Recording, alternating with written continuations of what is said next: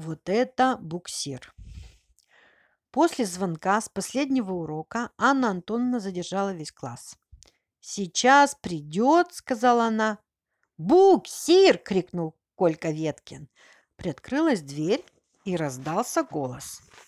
«Можно?» «Входи, входи», — пригласила Анна Антоновна. В класс вошла девочка. «Буксир!» – закричал Колька Веткин. «Вот это буксир! Я понимаю!»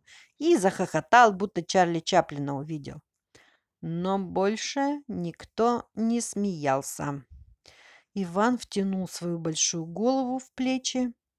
Дело в том, что если бы эта девочка родилась мальчиком, то из нее, то есть из него, получился бы борец или боксер самого тяжелого веса.